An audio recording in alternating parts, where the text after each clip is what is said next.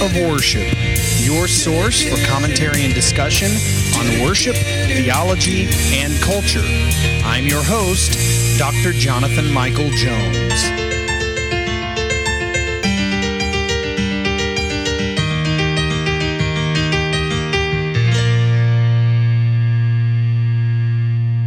Hello and welcome to the Act of Worship Podcast. This is Dr. Jonathan Michael Jones. Thank you for joining me today. We are here in Psalm 98 in the Psalm Project. Psalm 98, and as I mentioned in the last episode, it is one of the kingship psalms, a group of psalms that is headed by Psalm 93. And in Psalm 95 through 100, um, make comprise the remainder of these kingship psalms that praise God as king. It is a it is considered a royal psalm. You may have heard me mention that term before. Um, and some people might consider royal psalms as categories of psalms. And as I've said before, there is no definitive number of categories for psalms. Some people might say there are seven categories. Some might say five. Some might say 12. It, there's no definitive answer to that. Um, some of these psalms may fit in several different categories. Um, but I, I, would certainly say there are royal psalms. And, um, and, to give you an example, Psalm 47, Psalm 93, uh, Psalms 95 through 100 even could be considered royal psalms. And this is no different. Psalm 98. There is a theme of deliverance which is divided uh, in the psalm into past, present, and future, with the past being verses 1 through 3, the present being verses 4 through 6, and the future being verses 7 through 9. I wrote a hymn many years ago called How Great the Savior's Love Poured Out, and it deals with past, present, and future realities of those who are uh, Christ's people. And so uh, this is a similar idea here. It talks about the, the deliverance of God's people in the past, in the present, and in the future. And so let me read for you these nine verses of Psalm 98. Oh, sing to the Lord a new song, for he has done marvelous things. His right hand and his holy arm have worked salvation for him. The Lord has made known his salvation. He has revealed his righteousness in the sight of the nations. He has remembered his steadfast love and faithfulness to the house of Israel. All the ends of the earth have seen the salvation of our God. Make a joyful noise to the Lord, all the earth. Break forth into joyous song and sing praises. Sing praises to the Lord with the lyre, with the lyre and the sound of the melody with trumpets and the sound of the horn make a joyful noise before the King, the Lord.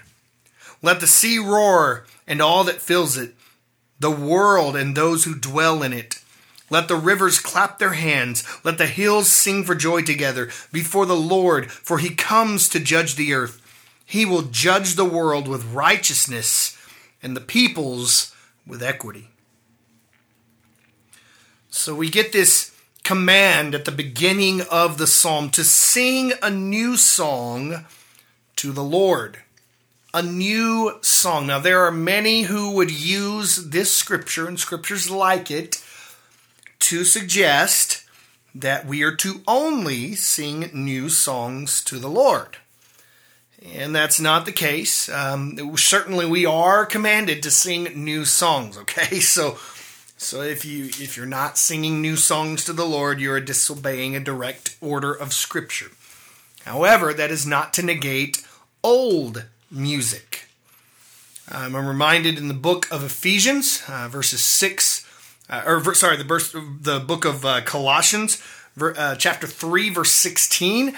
It says to admonish one another with psalms, hymns, and spiritual songs. And I think the point that Paul is presenting there is the wide array of music that we can use in the church. I don't, I don't think he's specifically just referencing three categories psalms, hymns, and spiritual songs, although the early church certainly utilized the Psalter of the Old Testament in their worship gatherings. And so Uh, but th- there was this idea that uh, a complete worship gathering, a complete gathering of God's people, would include a variety of types of music. And, um, you know, I, I have for a long time been one that can worship just the same um, through any style, any genre of music, hymns, new songs, polka, it does not matter to me. And uh, most people are not like that. Uh, but the point is that we are to sing to the Lord. And yes, that includes new songs. That should include new songs in our repertoire. And why should we do that? Why should we sing new songs to the Lord? It says in verse 1 For he has done marvelous things. Think about when, if you've been in a uh, let's say you've been in love maybe you're married or you you know uh, you there's been someone who you are deeply attracted to um, when that happens you are usually trying to figure out ways to please them, to make them happy, to um, impress them, if you will. And you are figuring out creative ways. You are being creative. You want to be new. You want them to experience something they have never experienced before, maybe through your words, what you say to them, or through, uh, you know, if you're a musician, a song you write for them, or poetry, or or a gift that you give them, something that is new and unique. And that's the idea here. Why a new song? Because our hearts are full, because we are in love with our God, and it uh, it drives us to create new expressions to God. Otherwise, we just get in this boring rut, this routine that is meaningless to us. And so the new song is a symbol of what comes from deep within our hearts, within our souls. Marvelous things. You have done marvelous things. This, this phrase is translated wonderful deeds in Psalm 9 1. All of the amazing acts of God. And then in verse 1, also his right hand and his holy arm have worked salvation for him. In its Old Testament context, the reference here is to a military victory, but it's appropriate today to apply the verse to a spiritual victory since it is a great victory by God over the cosmic powers. Ephesians 6:12 says for we do not wrestle against flesh and blood but against rulers and against authorities and against the cosmic powers over this present darkness against the spiritual forces of evil in the heavenly places. We are guaranteed victory as God's people. Verse 3 he has remembered his steadfast love. This is more than a mere mem- memory. God's remembrance includes his favorable action. And it's not as if God forgets, he is sovereign. He can do whatever he wants. You know, when people say that he forgets our sin, that that is not theologically true. You know, people say, well, he casts our sin as far as the east is from the west. He forgets it. God does not forget our sin. And what the scripture says is that he remembers it no more. So in his sovereignty, he chooses not to remember it. He doesn't forget it. He chooses not to remember it. That is something that we cannot grasp as humans because we certainly forget. I am, might be the worst of all. I forget so many things. We forget. God does not forget, but in his sovereignty, he chooses not to remember. And so in this verse, he has remembered his steadfast love. It's not as if he has forgotten or he would forget it, but what it's saying is that he has shown his favorable action toward his people. Verse 4 Make a joyful noise to the Lord, all the earth. This section demonstrates the enthusiastic worship of a people who have a deep love for God. The worship is active, it's noisy, it is boisterous, perhaps. It is lively, and there is nothing wrong with lively worship. There's nothing wrong with being excited for what God has done as long as we are doing that in reverence and remembering who He is and who we are and who we are approaching. Verse 7 Let the sea roar. So, nature here is personified as praising the Lord. He's the creator of everything, animate and inanimate. Psalm 95 5, as we just covered recently, it says, The sea is his, for he made it, and his hands formed the dry land. Everything is his, and he has made everything for his own joy and for his own pleasure. Verse 8 Let the rivers clap their hands, let the hills sing for joy together. Again, we see nature personified here. A reminder that everything God has done, He has done for Himself. And that includes the sacrifice of Jesus Christ on the cross. It was ultimately for the glory of God, secondarily for our salvation. Our salvation glorifies Him.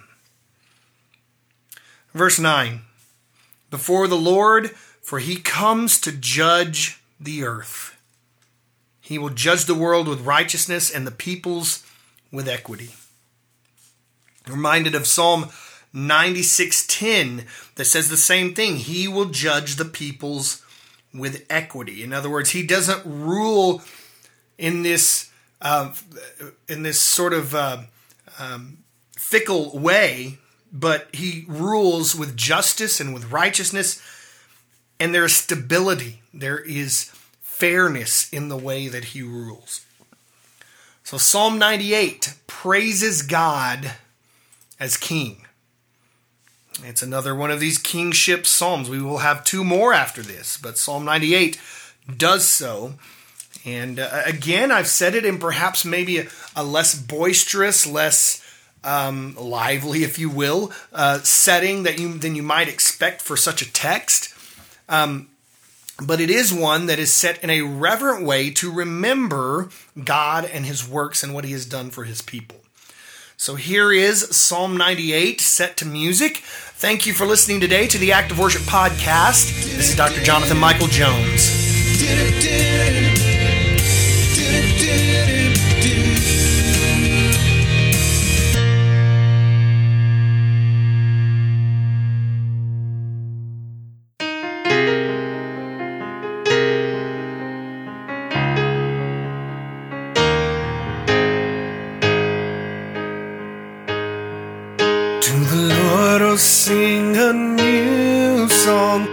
For the wonders he has done. His right hand and arm most holy have for him the victory won.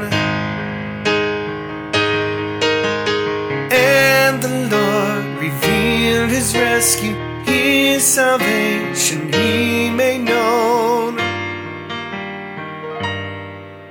In the sight of every nation, He His righteousness has shown.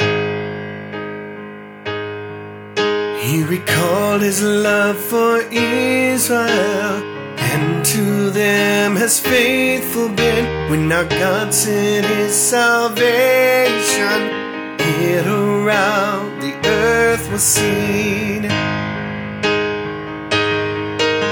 Sing unto the Lord with gladness, all the earth sing joyful praise. To the Lord with harp make music, with the harp your voices raise. With the blast of horn and trumpet, shout before the Lord the King. Let the sea resound with praises, earth and with its people sing. Let the rivers in their gladness clap their hands with one accord. Let the mountains sing together and rejoice before the Lord.